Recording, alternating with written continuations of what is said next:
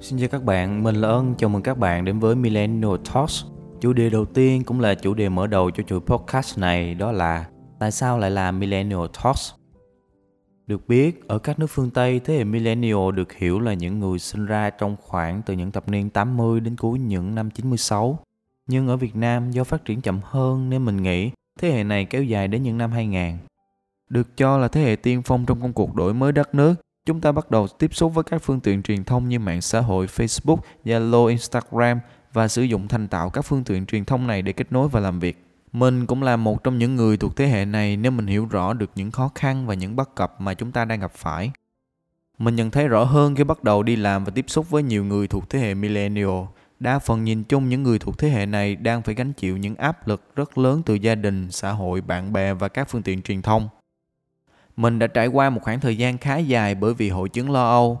Mình cảm thấy không tự tin về bản thân. Mình luôn giữ khoảng cách với mọi người xung quanh.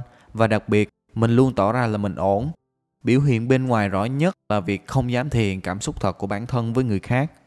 Dần dần, mình lạc lõng với sự cô đơn và mất phương hướng. Có hàng tá câu hỏi được đặt ra trong đầu mình. Mình có thật sự cảm thấy hạnh phúc với những gì mình đang làm? Mình có thật sự hiểu bản thân mình muốn gì?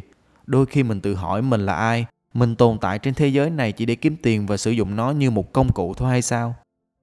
Lúc đầu mình nghĩ rằng những vấn đề trên chỉ có riêng mình gặp phải, nhưng dần đi làm mình có cơ hội tiếp xúc nhiều hơn với những anh chị giỏi hơn, thành đạt hơn và mình nhận ra rằng một điểm chung là họ cũng đã và đang có những cảm giác và cảm xúc giống như mình. Vậy, liệu đây có phải là vấn đề chung của thế hệ Millennial? Khi chúng ta được cả xã hội này kỳ vọng quá nhiều về những thứ chúng ta phải làm, cuộc sống này nhanh đến nỗi mà chúng ta không thể dành một tí thời gian để ngẫm lại. Và đây cũng là lý do mà kênh podcast này được lập ra để là nơi giải bày tâm sự của một người giống như các bạn, người thuộc thế hệ Millennial. Và đây cũng là nơi để chia sẻ những kinh nghiệm, những trải nghiệm nhỏ nhoi mà mình tích lũy được trong suốt khoảng thời niên thiếu. Mình hy vọng rằng điều này sẽ giúp ích cho bạn ít nhiều trong công cuộc hiểu rõ bản thân mình hơn và cùng mình trở thành một Bull Millennials, một thế hệ Millennial sống đậm và sống chất.